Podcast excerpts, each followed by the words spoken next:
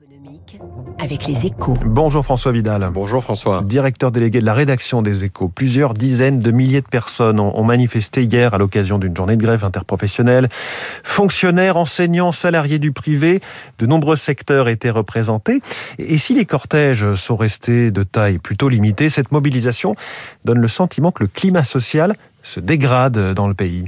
C'est sûr que si on y ajoute le mécontentement des salariés d'EDF et les revendications du personnel hospitalier, ce mois de janvier ressemble à s'y méprendre à une rentrée sociale sous forte tension, euh, ce qui est plutôt inhabituel, hein, à deux mois à peine du premier tour de la présidentielle.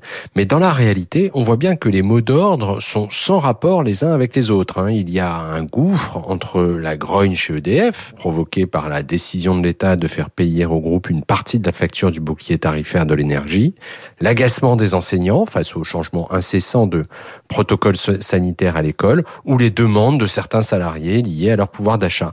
Nous sommes en fait face à une collection de mouvements hétérogènes qui brouillent l'image de la situation économique et sociale du pays, alors même que de ce côté-là, les mmh. nouvelles sont plutôt bonnes. Oui, vous faites notamment référence à la croissance record et à la baisse historique du chômage euh, enregistré l'an dernier. Oui, et ce sont les deux marqueurs les plus forts hein, du dynamisme de l'activité en France ces derniers mois, mais il y a aussi euh, l'attractivité du pays qui ne cesse de s'améliorer, ou encore la forte amélioration de l'emploi des jeunes.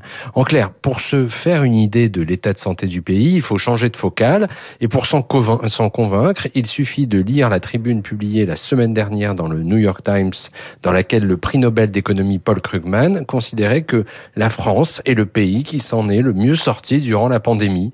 Un hommage plutôt inattendu, étant donné les réserves qu'inspire habituellement notre modèle social outre-Atlantique, mais que nous ferions bien de garder en tête. Ah, ça fait toujours bien d'avoir un petit peu de French celebrating euh, pour parler en bon français au lieu du French bashing qu'on a bien souvent. Merci François Vidal.